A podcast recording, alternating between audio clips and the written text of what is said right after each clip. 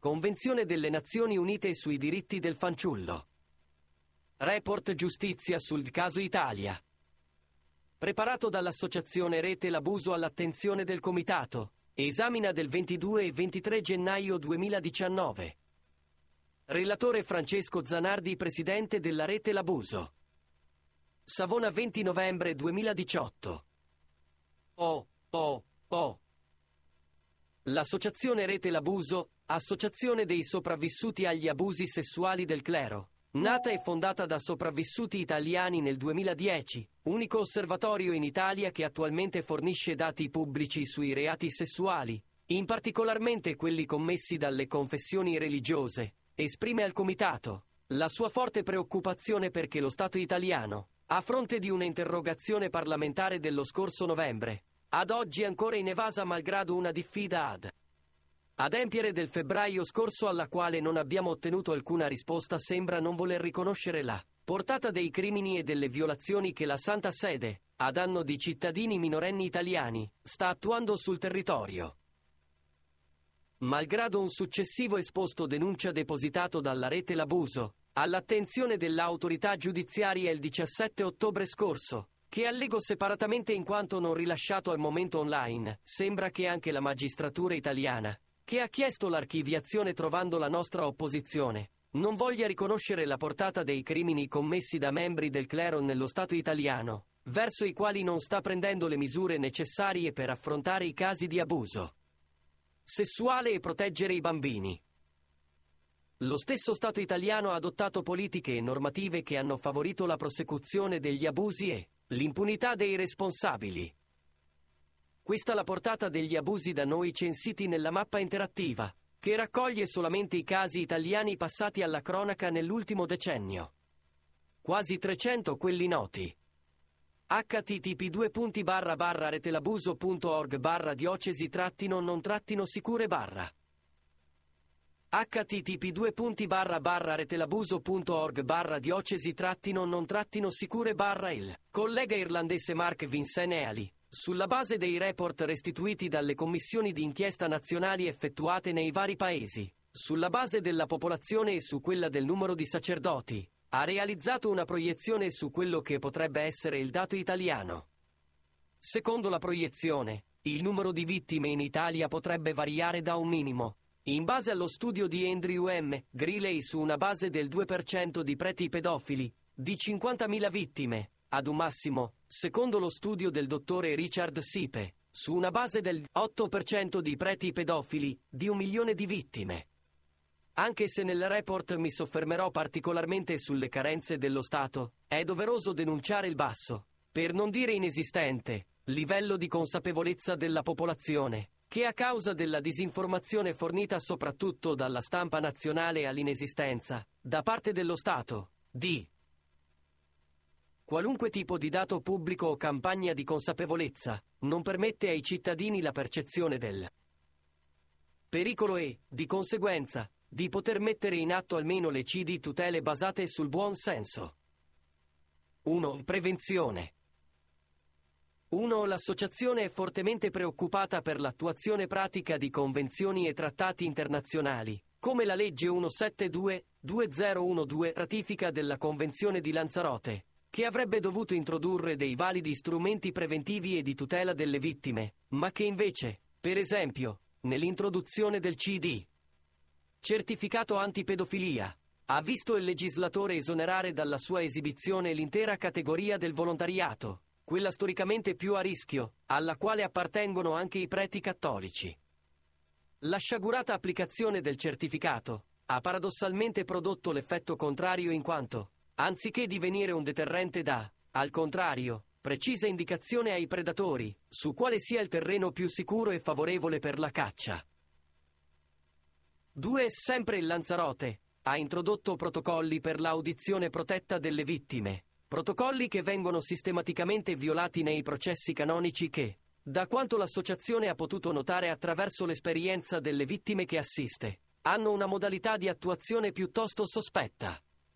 Notiamo infatti che, al di là delle linee guida CEI, i vescovi italiani spesso avviano i procedimenti canonici e le indagini previe, non nel momento in cui il presunto abuso viene denunciato all'autorità ecclesiastica, ma molto spesso solo quando la presunta vittima denuncia all'autorità civile, provocando dinamiche che ledono i diritti e le garanzie costituzionali della vittima stessa, avvantaggiando nel rito civile il presunto abusante. 3. A fronte delle molteplici esternazioni della Santa Sede sulla difficoltà ad attuare seri provvedimenti preventivi o a sostegno delle vittime, l'associazione non può non far notare quanto invece la Santa Sede sia riuscita ad attuare in soccorso dei sacerdoti abusatori. Mi riferisco alle C di Comunità per Preti con Disagi, collegate in buona parte alla FIAS, Federazione Italiana Assistenza Sacerdoti, presente in tutte le diocesi. Circa una ventina di strutture capillarmente distribuite sul suolo italiano. L'inchiesta completa, che sarà integrata nei prossimi giorni alla denuncia che l'associazione ha depositato lo scorso 17 ottobre, presso la Procura della Repubblica di Savona all'attenzione del procuratore capo Ubaldo Pelosi, PM titolare dottoressa Elisa Milocco, è contenuta anche nel libro Giustizia Divina di Emanuela Provera e Federico Tulli, edito da Chiare Lettere, in libreria dal 9 novembre 2018, al quale lo scrivente relatore e l'associazione Rete l'Abuso hanno collaborato come consulenti. Anche grazie alla collaborazione fornita dai giornalisti della Sette, Luca Bertazzoni e Antonio Monteleone, che si finge un sacerdote pedofilo, da noi precedentemente istruiti, nel corso delle indagini l'associazione Rete l'Abuso riesce ad ottenere documenti annessi, questo filmato ampiamente esaustivo, che non necessita di essere accresciuto con altri commenti. Si dimostra quindi che la Chiesa Cattolica, almeno in Italia, ha istruito, come lo stesso Pernigotti dichiara nel filmato, Don Giuseppe Pernigotti, accusato dagli ex allievi sordi dell'Istituto Provolo di Verona. Scompare dalla struttura veronese nel 1980 e si stabilisce a Fabbrica di Roma, dove diventa presidente della FIAS. Rintracciato dall'associazione solo nel 2016, dopo l'arresto in Argentina di Don Nicola Corradi, una rete ben organizzata, fatta di psicologi complici, o quantomeno sollevati dall'obbligo della denuncia, che garantiscono il silenzio. Una struttura che, da quanto lo stesso Pernigotti dichiara, offre la possibilità, in caso il sacerdote abbia problemi di reinserimento nella stessa diocesi di provenienza, di trasferirlo in un'altra. Rifugi sparsi da nord a sud che sospettiamo fortemente abbiano la sola finalità di fornire impunità ai membri del clero. A pagina 125 del suddetto libro, parlando del rapporto tra queste case, la magistratura e la polizia, gli autori, su basi documentate, concludono: alla luce di quanto scritto e verificato nel corso delle nostre inchieste, possiamo infatti sostenere senza incertezze che nei siti di assistenza risiedono o hanno vissuto molti dei sacerdoti italiani che la Santa Sede non ha voluto segnalare al Comitato ONU sui diritti dell'infanzia, e che i vescovi del nostro paese non hanno mai denunciato alla giustizia laica. NB. Tra le comunità censite dall'associazione, degna di nota la comunità Agape dei Ministri della Misericordia, presso il monastero Sacro Cuore di Gesù, sita in via Forte Bravetta 338, angolo via Silvestri 243 Roma, che sorge a pochi passi dal Ministero di Grazia e Giustizia, Dipartimento Amministrazione Penitenziaria. Segnalo anche il capitolo successivo, di grande rilevanza, di cui ne ho personalmente seguito le indagini e fornito alcune prove documentali. Di Don Giuseppe Pernigotti e di FIAS si parla a pagina 128 e 129. Devo evidenziare che pochi giorni dopo che Rete l'Abuso ha reso pubblica l'esistenza di FIAS e la sua funzione, scompare immediatamente il sito web. Da un'informativa di pochi giorni fa, pervenuta da un nostro associato, risulta che anche Don Giuseppe Pernigotti si sia trasferito poco dopo e che attualmente risieda presso l'Istituto Antonio Provolo di Verona ed eserciti il ministero presso la parrocchia di SS Gratigliano e Felicissima, in Verona. Segnalo che attualmente, sempre in Verona, presso l'Istituto Provolo, risiede anche Don Giovanni Granuzzo, ex direttore dell'Istituto Provolo di La Plata, anche lui agli atti della magistratura argentina. Rifugi, o in alternativa cliniche, alle quali la stessa autorità giudiziaria affida i sacerdoti per scontare la pena. Luoghi spesso poco controllati, se non addirittura privi di qualsiasi controllo, o inadeguati alle esigenze, come dimostra il caso di Don Ruggero Conti, condannato in via definitiva a 14 anni, poi ridotta a 11 e 10 mesi, agli arresti domiciliari presso Villa von Siebenthal, una struttura accreditata nella regione Lazio per il trattamento estensivo per adolescenti che, senza alcun controllo e con a disposizione tanto contante, ha potuto permettersi di prendere un taxi da Lazio e recarsi a Milano. Lo stesso Conti non ha risarcito alcuna vittima, tanto meno pagato le spese processuali e, malgrado la condanna, non ha fatto un solo giorno di carcere. 4. Emblematico anche il caso di Don Silverio Mura, della diocesi di Napoli, denunciato dalla presunta vittima, Arturo Borrelli, all'autorità civile, che ravvisa l'intervento della prescrizione, denunciato anche alla Chiesa. Il sacerdote scompare dalla parrocchia all'incirca nel 2010, subito dopo la denuncia all'autorità civile. Per qualche anno riusciamo a monitorarlo, scoprendo che pur non avendo più una parrocchia, continua ad insegnare religione in istituti scolastici ad adolescenti. Perdiamo le sue tracce nel 2014, ma 4 anni dopo, all'inizio del 2018 lo rintracciamo in un piccolo paesino del nord Italia, dove fa il parroco ed insegna religione a una quarantina di ragazzini. Qui il suo nome non è più Silverio Mura, ma Saverio Aversano, ed è a questo nome che riceve regolarmente la posta in parrocchia. Dopo la nostra denuncia il sacerdote scompare nuovamente ed è tuttora irreperibile. Raccapricciante anche ciò che il nostro associato Arturo Borrelli, Diego Esposito, il nome di fantasia utilizzato, ha dovuto ulteriormente subire da parte della Chiesa. Borrelli infatti ha affrontato il processo canonico, sottoponendosi ad una perizia medico-legale di parte, richiesta dalla Chiesa, ed eseguita da un loro psichiatra, tale dottor Antonio D'Ambrosio.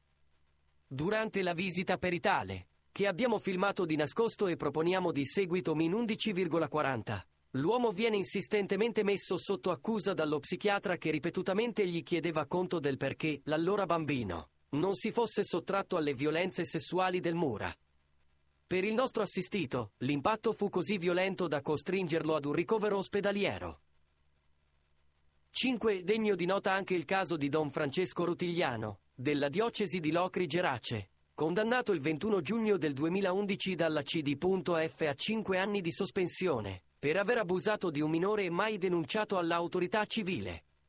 Subito dopo la condanna, il sacerdote, che non era prescritto per la giustizia civile, viene domiciliato a Perugia, presumibilmente in una delle due comunità presenti nei paraggi, Villa S. Cuore o il Santuario dell'Amore Misericordioso, entrambi cidi luoghi di ricovero per sacerdoti in difficoltà. Da quanto possiamo ricostruire, in quei 5 anni il sacerdote gira tutta la penisola italiana senza risparmiarsi dichiarazioni sulla stampa e farsi fotografare con ambasciatori, il segretario di Papa Ratzinger e, addirittura, lo stesso pontefice. Sorge un sospetto riguardo all'affidamento del sacerdote in quanto il suo caso non è ancora prescritto per la giustizia civile. Si sospetta che quell'affidamento non sia altro che un escamotaggio utile a invalidare, nel caso la vittima denunciasse all'autorità civile, un'eventuale richiesta del PM di un provvedimento restrittivo, a fronte del quale la Chiesa ne potrebbe contestare l'inutilità, in quanto il sacerdote risulterebbe già affidato e controllato dalla stessa istituzione. Scontata la pena, Don Rutigliano chiede ed ottiene il trasferimento a Civitavecchia dove, dopo gli abusi subiti, si era trasferita a vivere là. Vittima. 6. Il 4 luglio 2017, dopo una condanna a 3 anni di carcere, Don Paolo Turturro torna in parrocchia.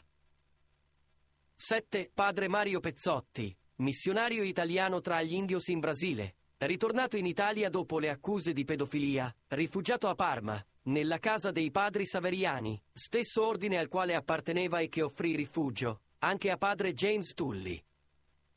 8. Padre Carlos Buela, fondatore della Congregazione del Verbo Incarnato, condannato in Argentina dalla CD.F per abusi sessuali su seminaristi, rifugiato in Italia, sotto la protezione dell'ex presidente della CEI, cardinale Angelo Bagnasco, all'epoca dei fatti ancora in carica, e nascosto a Genova. La Rete l'Abuso riuscì a rintracciarlo. La lista è ancora lunga, ma ritengo sia irrilevante accrescerla in questa sede. 2. Autorità giudiziaria e polizia. 1. Nel processo a Don Mauro Galli, il 20 settembre 2018, il pubblico ministero Lucia Minutella, per un solo episodio di molestie nei confronti di Alessandro Battaglia, un nostro associato all'epoca dei fatti quindicenne, report già inviato all'attenzione dell'ufficio di Ginevra. Caso Del Pini ha chiesto una condanna a 10 anni e 8 mesi, ottenendone 6 anni e 4 mesi.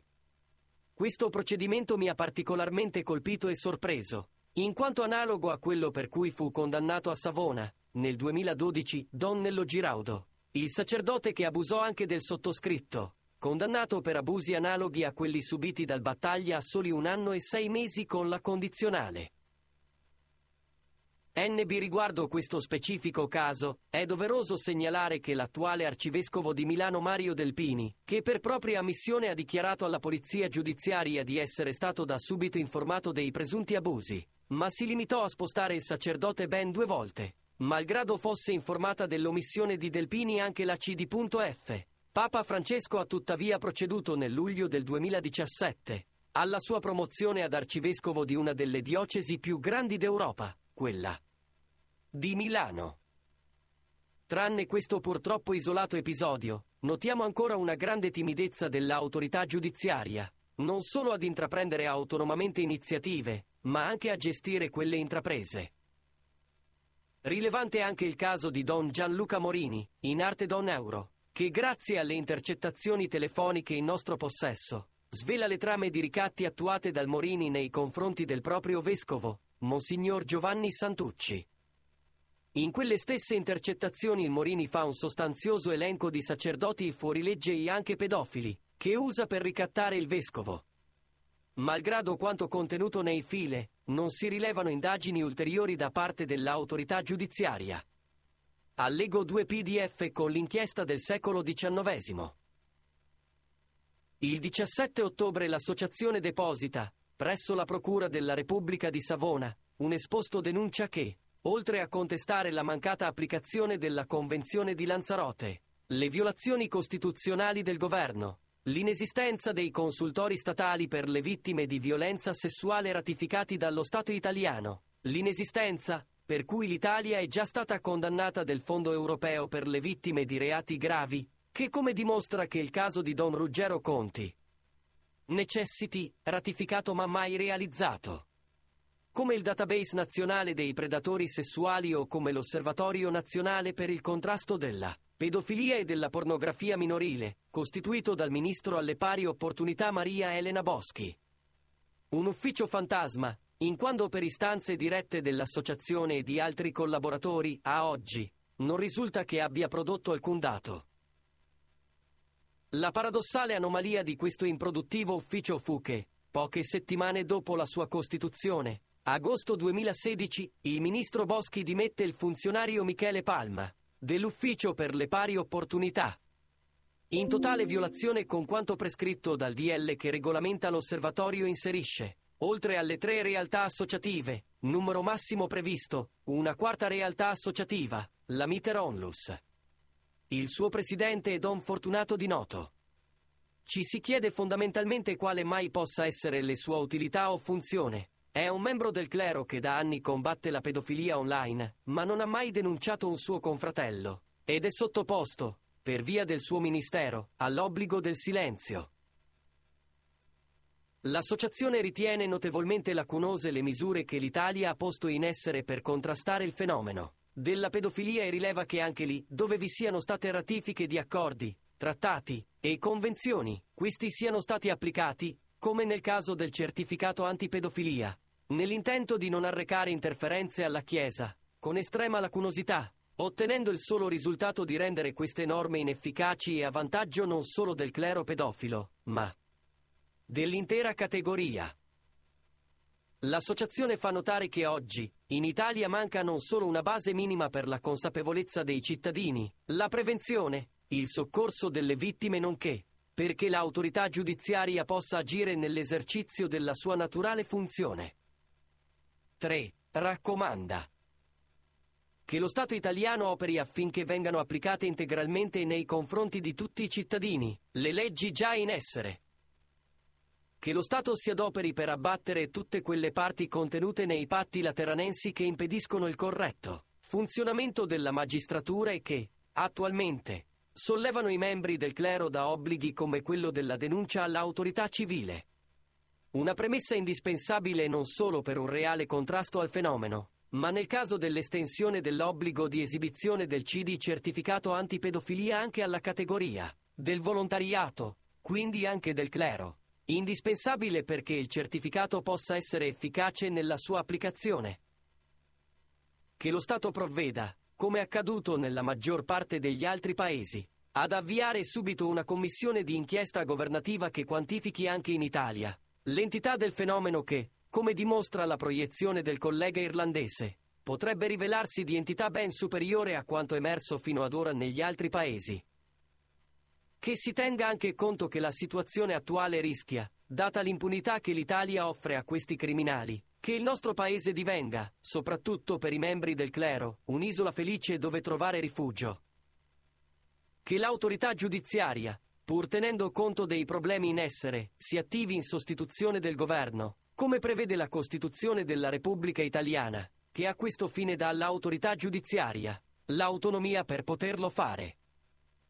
Che l'autorità giudiziaria superi, nel mantenimento del rispetto della stessa istituzione, le timidezze e le reticenze che allo stato attuale la vedono spesso garante dell'impunità e non della giustizia, soprattutto nei confronti dei membri del clero cattolico.